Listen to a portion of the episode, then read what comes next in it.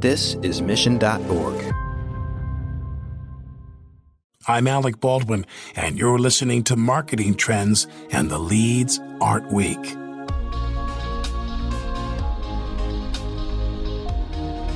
We may not realize it, but we search for everything.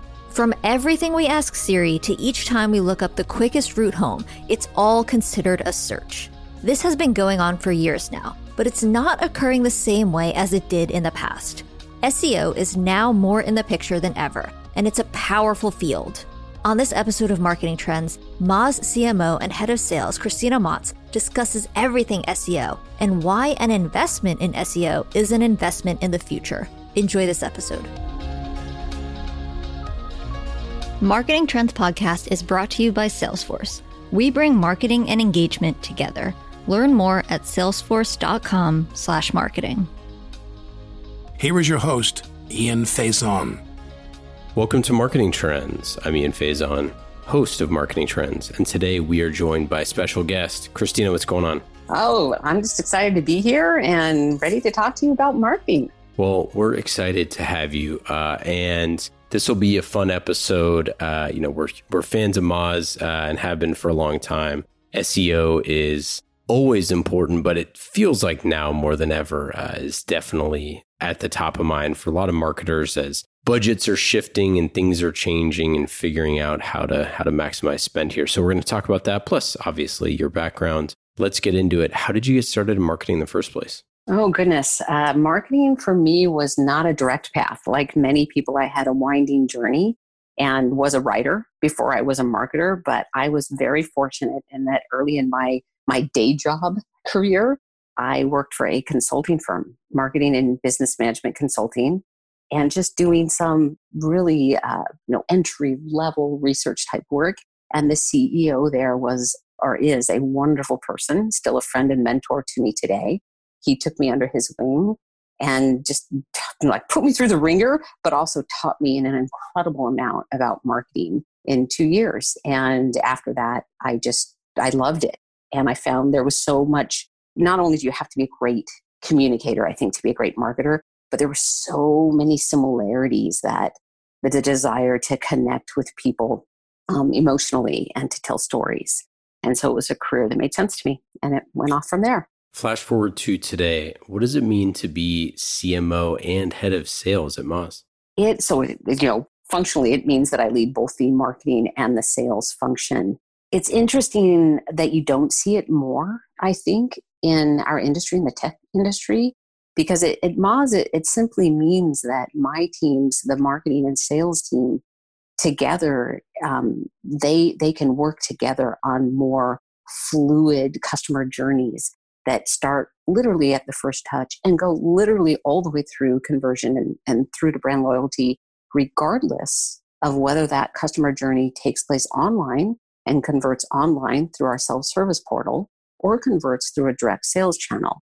I think in technology, you often have those customer journeys that are should be so similar in many ways and yet you have those two teams under two different functional leaders so i i would hope that you see marketing and sales come together more. Yeah, absolutely. I mean, I think we see it on our show, uh, you know, talking to a lot of our guests that it is obviously ever evolving, but for certain types of companies, I mean, marketing is closer to the sale than than sales is. so it only makes sense that that chief revenue officer role becomes a marketer. Yes, yeah, definitely. And I think it also helps that marketing is so much more measurable now. So when we're talking about being closer and closer to revenue, it makes sense for marketing to not just take on the responsibility of revenue, but also to take on the burden of a revenue goal. And I think so many marketers for so many years have been fearful of that goal for the very good reason that they couldn't directly measure the attribution of marketing. And with many channels, we can now. And so there is no reason to fear that goal. If anything, we should hold ourselves accountable. I would even say when you cannot directly measure your attribution, you should still strive to be responsible for revenue because ultimately that is marketing and sales have to work so closely that if you are not accepting a revenue goal, I just think that you're you're not achieving all that you could be. I would imagine that the vast majority of our audience has heard of Moz, but for those of them who haven't, can you give a little bit of info about the company? Yeah, certainly. So Moz has been around a long time. Uh, founded back in 2004, we are the most trusted authority in online search, uh, search engine optimization. We started literally as a blog. And so we started with content to help marketers better understand how to get their sites to rank, you know, on the search engines without having to pay for an ad. And we've evolved into a platform. We have an SEO and local search platforms to help marketers improve both the position of their brands, their business locations, so actual physical locations uh, in the local pack, and competitive rank and search results. One of the numbers, uh, I love a good number, uh, and one of the ones that is a wild, wild stat is that Moz has had over 40 trillion links indexed by Link Explorer. That is such a massive. normally, that's like the 0.7 trillion part is like a massive number just on its own. Kind of speaks to the volume of of how much has been done using Moz. But obviously, there's a lot of work left left to go here. What is kind of the state of of SEO? State of SEO. So there's so much that marketers can do with SEO that they they're not always aware of. SEO changes as often as Google updates their algorithm, which is much more often than most marketers are aware of. I would say that it's a very powerful field. It's a field that is is changing often because marketers are always looking for ways to evolve their um, the, the ability of their content and their site to rank and to be noticed. And because the search world has changed so much you know back when moz was founded it was you know blue links. And now we're talking about a world of search that is always on and ever present. It surrounds you. I actually have this very absolutely true story from my first i think it was my first month or two with moz I had watched a Whiteboard Friday, one of our, our Friday posts that we we put up every Friday that are great tactical advice for marketers and SEOs. And it was about you know, evolving voice search. And I was trying to really do a lot of learning. And I asked my son, my younger son, who I think was uh, 12, 13 at the time, I said, Hey, how often do you search? Because I was trying to get a feeling for what search meant to the next generation. And he looked at me like just deer in the headlights. What are you talking about? And I'm like, you know, how, how often do you, you know, Google? And he said, you mean like on a computer? you know, as, as if this was something ancient. And I said, on anything, on a computer, on your phone, or not, on anything. And he said, I, I don't know. I, I don't think I search.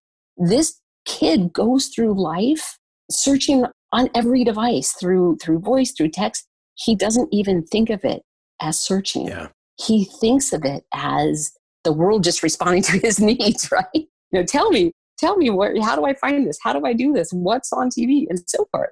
And I think that, so when you say, what, you know, what's going on with search, what's going on with SEO, the power to be present where people need you, that's the future of search. It's not even about searching anymore because the next generation, it's outside of their vocabulary. It's just part of their reality. Well, you know, it's interesting that you say that because you know we have the the constant uh you know search versus trackers kind of a, a conversation. Uh you know we do a lot of us our stuff g suite. And so we kind of always have that conversation. But you see so much of not just you know google search but just like within every platform now how important search is. Like every app every device. And and you only feel the edges as soon as you get into something that is really bad. And then you're like wait a second this is uh this doesn't make sense at all. You know we had scott holden a cmo thoughtspot uh, on this show a while back talking about you know their whole product is search plus ai search and data. You know you should be able to search your data. Like it really is kind of permeating to every cult or every part of business. But that doesn't always lend itself to a marketer being able to leverage that, right? A lot of that stuff is in app and mm-hmm. platform, but I think it does speak to what you said, which is like search is just the new normal across the board. for all of us, for like those of us who are who are a little older, but for younger people, it's just how the world works. And I don't think people realize that search is also when you're in your car and your navigational system, that's search. When you're asking Siri or whatever, that's search. So those are all fed from the same pool of search data. Yeah. So how can marketers start looking at search maybe in a new way? What is what are the ways that that CMOs can start to think beyond what maybe our our concept of search is now? I think one of the most critical aspects of search, and I would say now, not in the future, but but definitely now, is the need to think of it strategically. Many marketers still think of search as um, just a tactical line item. Here's our paid search budget. Here's our SEO budget, and and it's a you know check it and forget it, or you know put a little money into it, you know once a month, once a quarter, and so forth people don't realize how much search has become a predominant strategy. And I would suggest a strategy that the CMO be at least aware of, if not directing. And that's because it really is your brand strategy. So as much as I don't I don't think the CMO would ever say, oh, brand is just a tactic we think of every now and then, right? We recognize that brand is so critical and so strategic. And yet, search is probably one of the most ever present channels, and well, multi- multiple channels, but ever present ways that the world becomes aware of your brand, becomes um, aware of your brand messages, considers your brand, and even acts on your brand. And so the search strategy when you're doing your planning, when you're doing your annual strategy before you even get down to your tactical marketing plans, you should think about the customer journey holistically from the moment that customer becomes aware of your brand or even before that, right? When a customer becomes aware that they have a need and then becomes aware of your brand as a potential solution within that consideration set, all the way through to a conversion, past conversion, to when the customer becomes loyal to your brand, becomes an advocate for your brand. And when you look at that journey, how many touch points in that journey could be influenced by search? And more so than your paid search strategy, because that's a it's a little challenging to look at a paid search strategy along that whole journey because paid search has a very specific purpose, you know, at a very specific point in time. But if we look at how search engine optimization, your ability to drive organic search can impact that customer journey and your brand awareness, then it's like a light bulb goes on and people realize how strategic it is. Yeah, well, and you have things like, you know, we had Ryan Bonnici, the CMO of G2 on here, and you think of just like a new new product like that that comes on the market that now changes your entire shirt strategy potentially if you're a B2B business, right?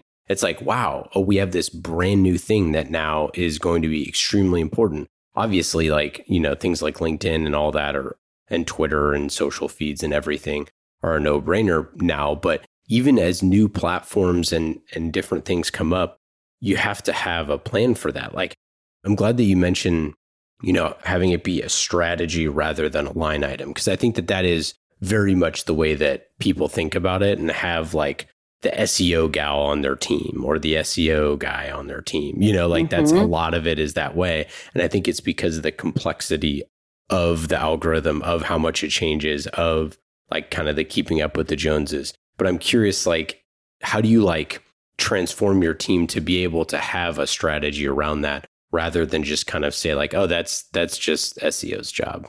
Uh, they'll figure it out. The how is challenging, and I would say that it's probably different in different industries, probably different in different types of companies. However, I think that if you look at how content has changed and the role of content in a marketing strategy, over the last 10 years and we think of the changes we made organizationally to accommodate content as a strategy versus it was, you know, 10 years, 15 years ago, it was just a line item. Oh, yeah, do a couple. Actually, I'm trying to think even before blog posts. Do some contributing content, right? Do an article here, do an article there. And over time, it became so the realization that content had such an important part in the ability to educate and influence a potential customer that we now understand content as very strategic and it's it's strategic in what it says about our brand and it's strategic in its ability to influence and so if we look at that trajectory and we say okay how can we then apply that to our ability to look at search strategically i think one of the first things you do is you resource it so like you said seo it tends to be this the, the SEO um, person who you know sits off in the basement somewhere. That's often how a lot of marketers still think about it. Yeah, for sure. And yet, yeah, it's it, we did do a, a study that we we just published actually last week on the state of local SEO. And one of the things that we found is that by and large, at least local businesses are very well aware of how important search is. And one of the things that they responded with is saying how much more they are resourcing it. And so I think that's, as marketers, any type of marketer, we have to ask ourselves is it just part of one person's job? And so does it get a sort of set it and forget it mentality? Or is it just one person's job when we really have so many opportunities that it should be maybe one person's job and another part of another person's overall you know, if they're part of a bigger search team. And does that search team roll up to digital marketing? And is search understood as a pivotal part of digital marketing outside of just ad spend? And so that that resourcing and the place it lives in your organizational structure, I think is critical. And then when you think of the time as a marketing leader, whether you are the CMO or a VP, a director, as a marketing leader, are you asking the right questions are you understanding that your company's position and brand strategy and growth strategy are all dependent on search and even your customer marketing strategy, your retention strategy? Because what do you think a customer is doing when they're trying to figure out what next to do with your product? They're using search. What next to do with their pain points that maybe your product isn't solving as completely as it used to? They are doing search they are starting a new customer journey, whether you know it or not. And if you want to participate in that customer journey versus just have them participate with your competitor, you need to be present at all of the moments of their need, of their journey. And that's strategic. So if as a marketing leader, you are not being attentive to search as part of your overall marketing strategy, you probably are leaving money on the table and or putting money at risk. Yeah, I mean talking B2B specific for a second, I totally agree. And I think that so many marketers spend a crazy amount of money to, you know, to feed the beast, to to pump into and honestly could spend a lot more. And we've talked about that on the show before that, you know, it, it is the endless pit, right? You mm-hmm. you do have to you have to be strategic on what you're spending on and do all this work to get folks to certain places to your website or whatever and then don't actually capture the information or don't have someone talk about it in real time have the actual conversation that the person is trying to have and then you know put that into a human being which is the connection to sales mm-hmm. and i think the local example is great because it's like yeah if you want you know pizza now or a, or an accountant now or whatever it is you know, that business is going to understand that they know time is of the essence. And in B2B, a lot of times we kind of are a little laissez faire with the timeliness of how we do certain things. Now you have mm-hmm. things, you know, like bots and obviously uh, a lot, you know, tools like Qualified and things like that that allow you to talk to people. But I do think it's really interesting that, you know, we're spending a lot of money to get them to this point to click and then don't capture uh, don't you know say hey this person is you know a piping hot lead they need to talk to someone right now if they want to do that right mm-hmm. like this this should not go into this should not just be you know marketing qualified lead and then you know sales is going to follow up tomorrow right it's like we just spent a bunch of money and so much effort to optimize you know this article to do this like if someone's on this thing we need to talk to them right now Right. And but so many marketers don't yet know which of those signals is the signal that says talk to them right now. Yep. Right. You, you get into your lead scoring models, which are oh challenging so challenging. Like, like I, I have great empathy for all marketing leaders who just sighed big time at that. For a customer you might see very clear signals that they download this particular white paper and that means they are in market. Your sales team needs to follow up with them right now. And then you find the conversion rate isn't great and then you discover oh it's not just that one white paper they had to have downloaded these other two after they clicked on this blog post and they opened these three emails. I mean the reality is, is that content yep. works in conjunction with other pieces of content. And so it's yeah that that that linear buying path that used to be i'm not even sure was ever the reality but we used to tell ourselves it was the reality you know a couple decades ago. And excuse me i'm aging myself here but it, you know that that idea that a consumer would do X, Y, and Z and then purchase. It just doesn't exist at all any longer. It is such a winding road and it hasn't existed for a very long time. But a big reason it's such a windy road now is that there is such great accessibility to um, a plethora of content, and that content is not all your content. So, and not just all your competitors' content, right? That content is or is reviews, crowdsourcing. It's different conversations, you know, word of mouth, but word of mouth online through social media. And there is so much there now. And so you can only control as a marketer so much. Um, hopefully your product is awesome and that will also account for some of that the other conversations that your customers are seeing during this very windy road journey but for you to know when exactly to to get sales to respond can be really tricky. So i do think you know as you were saying there are different methods and different technologies now to help us. I also think it goes back to what we started with that strong partnership at least between marketing and sales or marketing and sales under the same umbrella where they can work so closely together that the salesperson starts understanding the marketing programs. The marketing person has a greater understanding for all the conversations the salesperson is having and what sort of objections they're getting on the first call versus the, the third call. That will help, you know, clue into better outcomes, better scoring. But ultimately, I, yeah, lead, lead scoring is one of those things I don't think there's any brilliant model for yet. I haven't ever seen a foolproof model for lead scoring. Yeah, let's get into that a little bit about, you know, the uniting marketing and sales. I know it's never the most fun topic for for a lot of marketers, but I think it's particularly interesting with Moz because you sit in both seats, first of all. And second of all, I think SEO folks and a lot of the digital marketers or, you know, whatever we call digitally native marketers or however we want to talk about it now, similar to developers, a lot of times are not really s- super enthused about talking to salespeople. you know, it's not really their thing. And so I'm just curious, like, how do you look at uniting sales and marketing at Moz? So, first of all, we are fortunate at Moz in that we do have a very strong self service portal. So, a lot of our business is conducted completely online, and marketing drives that revenue.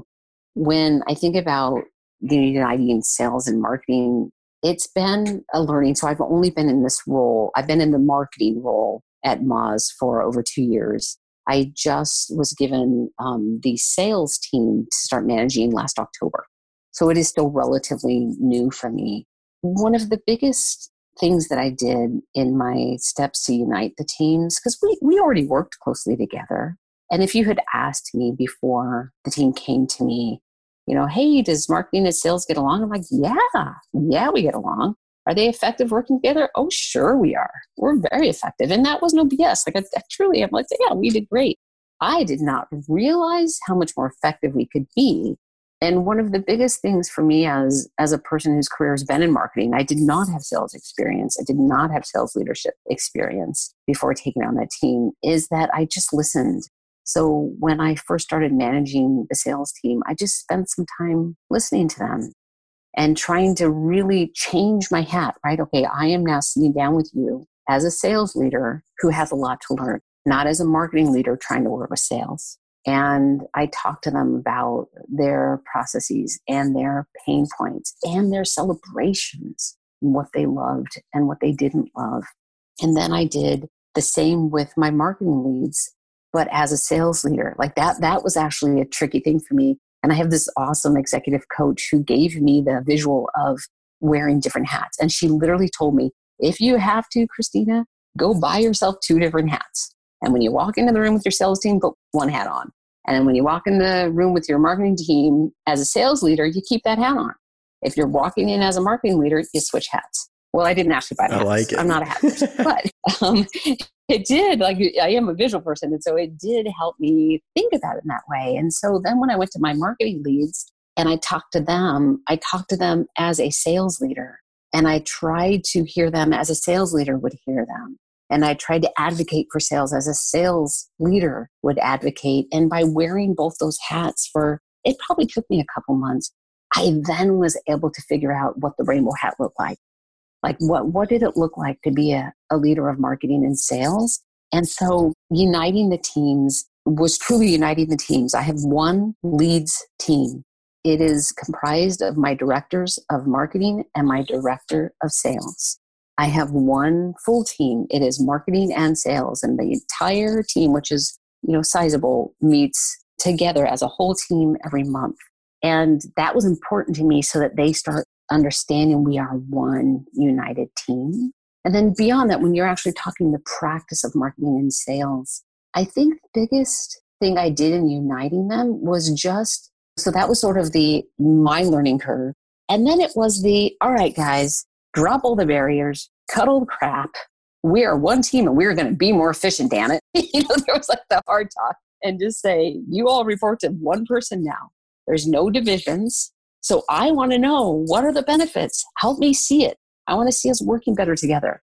I want to see us not arguing about, you know, what's a qualified lead and what's not a qualified lead and what the stages are in sales versus all those petty arguments you have everywhere. Actually, not petty, incredibly critical and yet seemingly non-ending you know arguments between marketing and sales and what was really great is i think because uh, well and maybe i'm giving myself too much credit here but i hope that because i modeled the behavior of i can be a sales leader and i can be a marketing leader and now i can be both maybe that helped my leads come to the table and want to really work differently together because they are doing an amazing job. Like they are being more vulnerable together. And I think you don't typically see that, at least in my career, I haven't typically seen marketing and sales people willing to be brutally honest and very vulnerable with each other. I love the two hat strategy. That's great.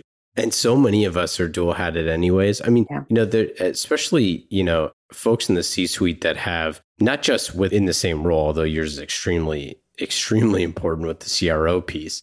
But with, you know, being on boards and all that other stuff, I think a lot of times you you do carry that from day to day. Do you feel like having a CRO with a marketing background is something that, you know, more companies could try to emulate? Like, you know, let's say you have a sales leader, a CRO that's been in sales their entire life. Like, how could you kind of you know carve out some of that person's time to see more of marketing because i think that that's kind of the challenge a lot of times right mm-hmm. yeah it's you know it's tricky because i can only speak from my own experience i think going from a marketing only role to leading marketing and sales wasn't as challenging for me as it might be for somebody to go from sales to leading sales and marketing because in my role of marketing I have worked side by side with some of the best um, sales leaders like ever. You know, different size companies, different types of companies.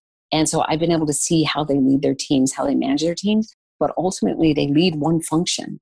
It's sales. When you're leading leading marketing, you're leading content marketing and email marketing, you're leading all your channels, you're leading customer retention and brand and growth. There are so many different functions throughout marketing that I think it could be challenging to take that on without having some experience in those different functions.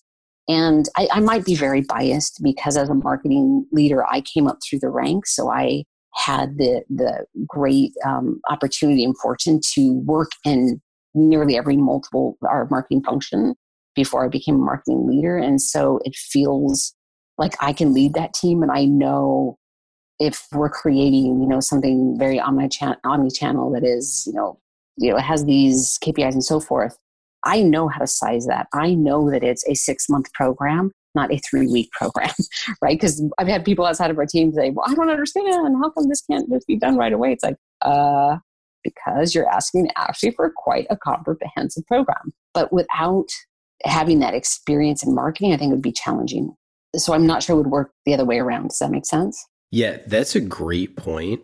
And it really kind of made me think of something that I don't know if this is if this is true, so kind of spitballing it here, but it did make me think of the fact that the head of sales job is to improve the lives of the frontline salespeople who are kind of like on the line every day. And that's like, you know, what is it? 80% of salespeople fail or something like that, or like end up leaving sales because it's an extremely demanding profession. It's tough. Whereas in marketing, you have kind of almost a reverse thing where it's like the CMO has, or the head of marketing has so many different functions that it's like each of their things is more about controlling, like coordinating all of these functions rather than like coordinating kind of the personalities that can that can deliver that.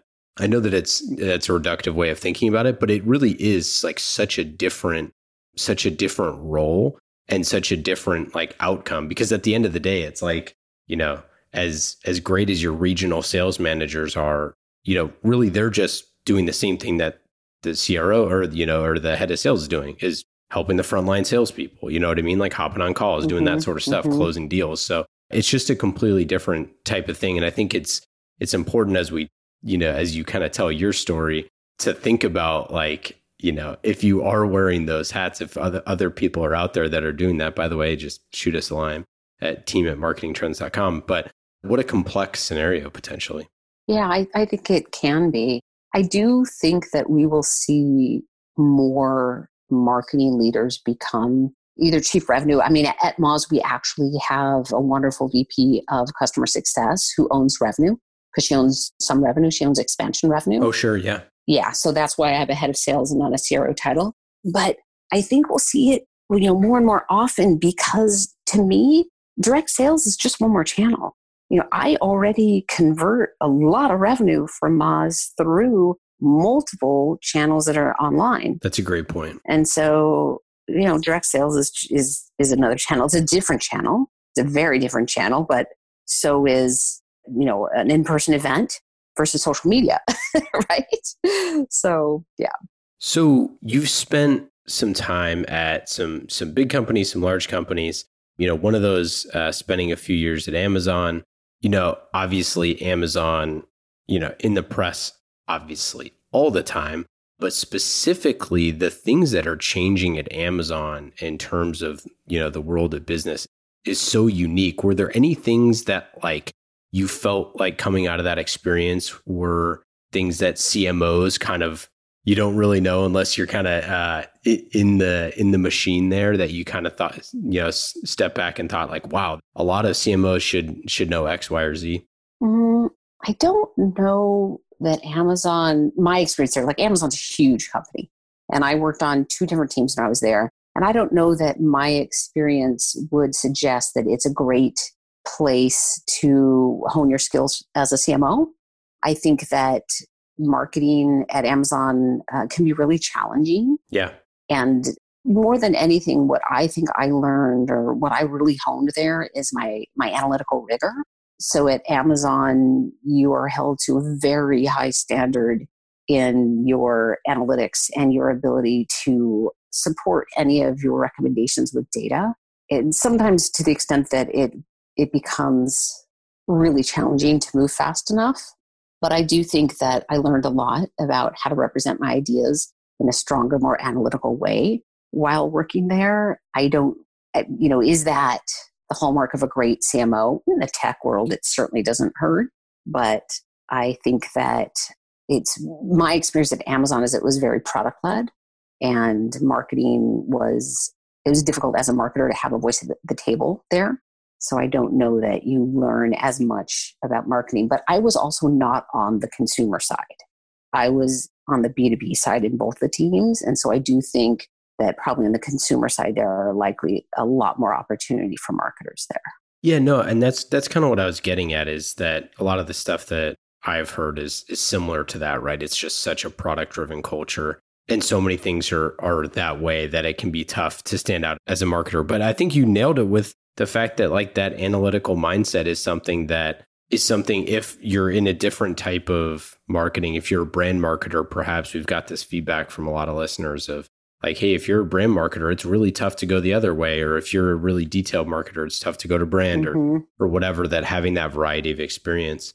Did you have any campaigns throughout your career that were your particular favorites?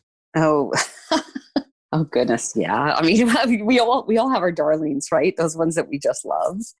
I had a, a campaign I really loved when I was at Yahoo.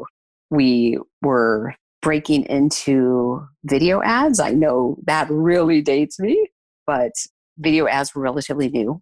And Yahoo was just starting to get into them eh, fairly soon in the pack. Like I know Yahoo has not done fabulous over the years, but we really did. Oh God, there were just such great people there. I worked with such smart people there and really creative folks. And I had wanted to do some sort of special direct marketing campaign for a long time. And I was on the B2B team, you Yahoo Advertising Solutions, and we just didn't do direct marketing. Like B2B marketing there was very much event marketing, sales enablement, email comms, that sort of thing.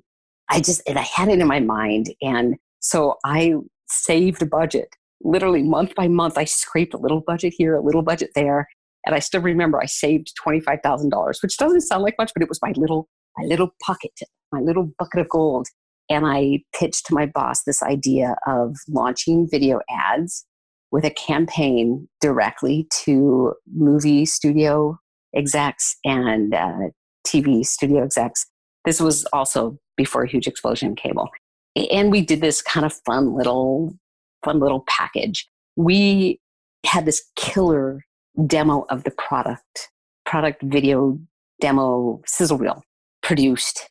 And then we we bought iPods and we had the demo loaded on the iPod and we pre-charged. Like there were so many details that went into it. Put it in a film canister with all this candy, and we did all this this kind of heightened play on entertainment. And with the tagline, so video ads were super hard to execute in the beginning.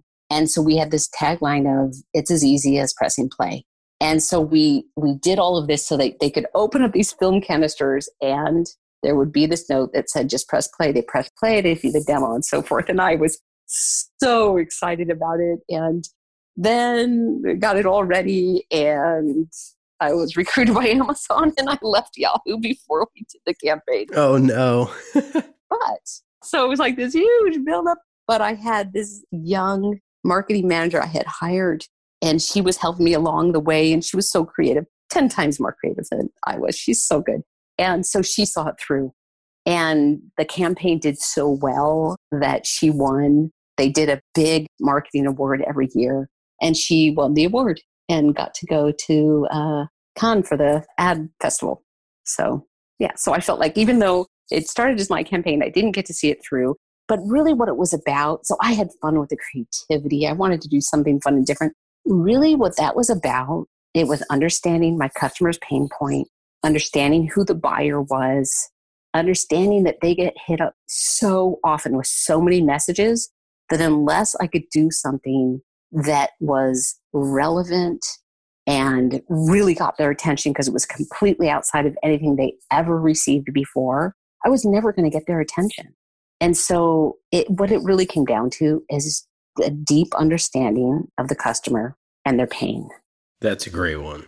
That's an that's an awesome story. Did you uh did you feel like when when it was submitted that you were like gonna run on the award stage uh you know if you won and just like like like photo bomb?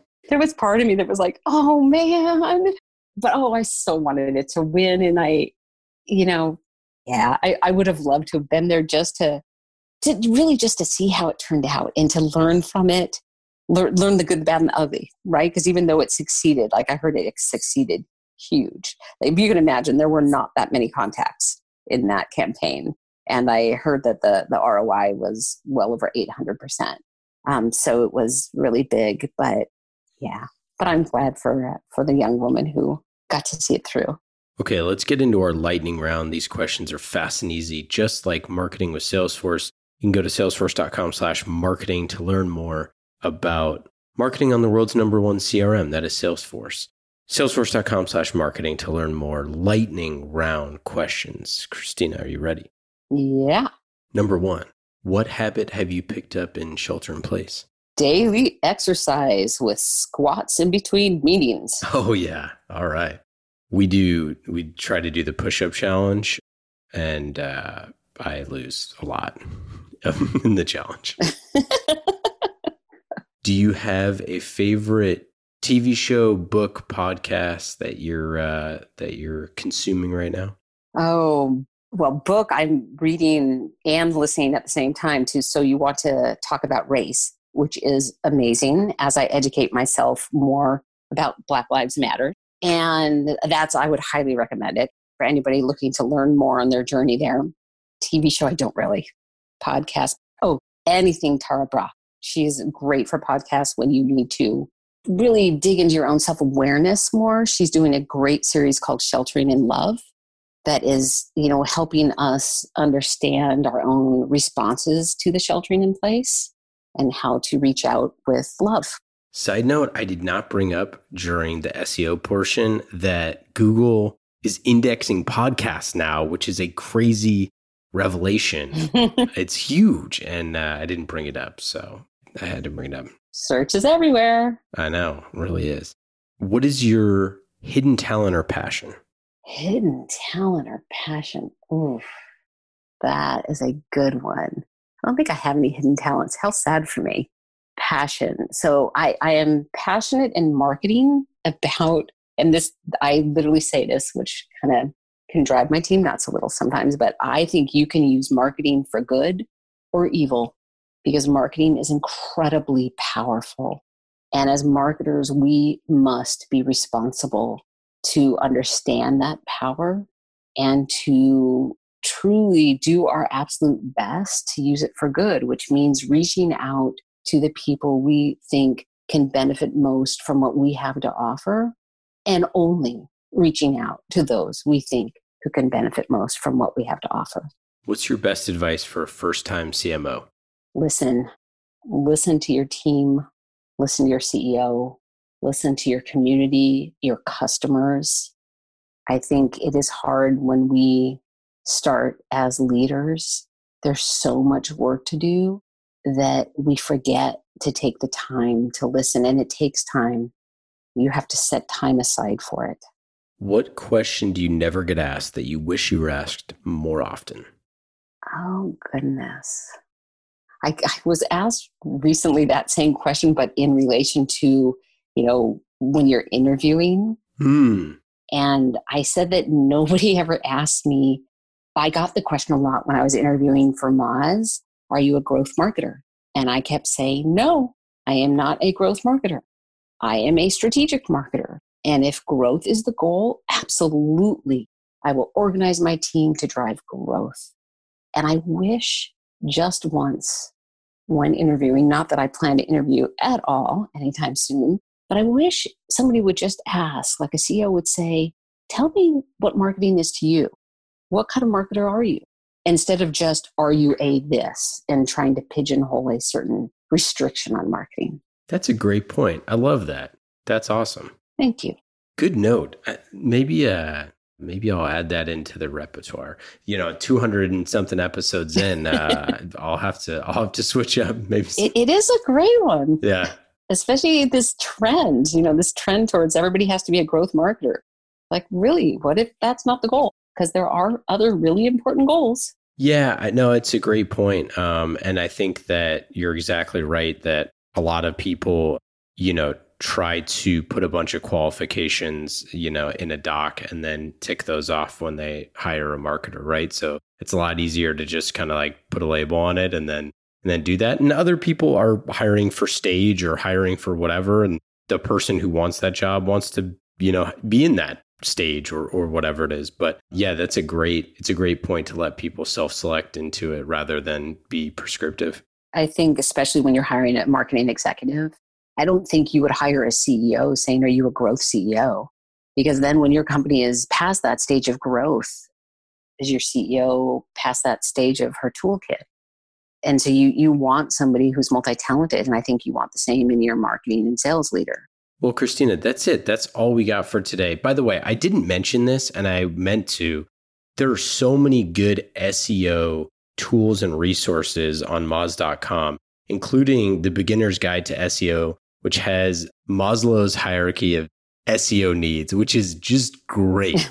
and we'll link it up in the show notes because it's it's one of the great infographics of uh, of our time, of our marketing time. It's super good, and all of your content is really really good. And as you said, it was the foundation for the company, and it continues to be so. So kudos on that. Uh, any final thoughts? Anything anything to plug? Um, no, just yeah, we would we would love to have folks take advantage of all of our free content. It is there to make us all better marketers.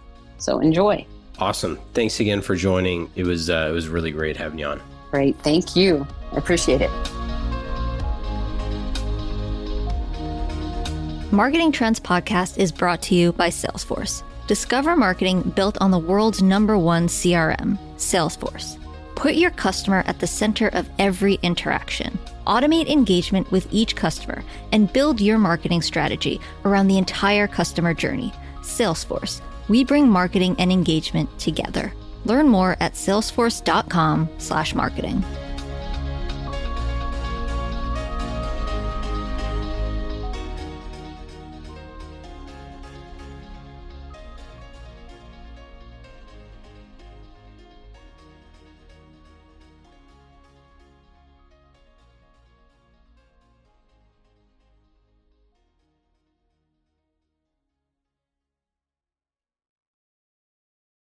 You have eight seconds to make a connection or risk a click away onto the next topic.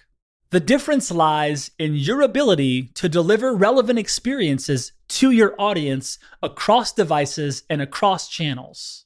But delivering on a really great experience is impossible without the right people and the right technology. You've got the right people, but your technology choices will make or break someone's experience with your brand. At the center of gravity of your digital experience, Brightspot Content Management System can deliver relevant content, personalized experiences, and cross channel synergies to create unforgettable brand experiences. So you can be a bright spot in someone's day. Head over to brightspot.com forward slash marketing trends to find out right now. From global crisis to hunger relief efforts, the messages you deliver save lives, inform important decision making, and help keep communities safe and sound. The speed and scale of your content needs to be delivered faster and on a much larger scale. Brightspot Content Management System has supported some of the world's largest brands to communicate on a global scale. From Johnson & Johnson sharing critical information with their customers to helping Whole Foods tell their brand story to a global audience. Brightspot is designed to handle rapid iteration and personalized messages to those you care about most. Learn more at brightspot.com forward slash marketing trends.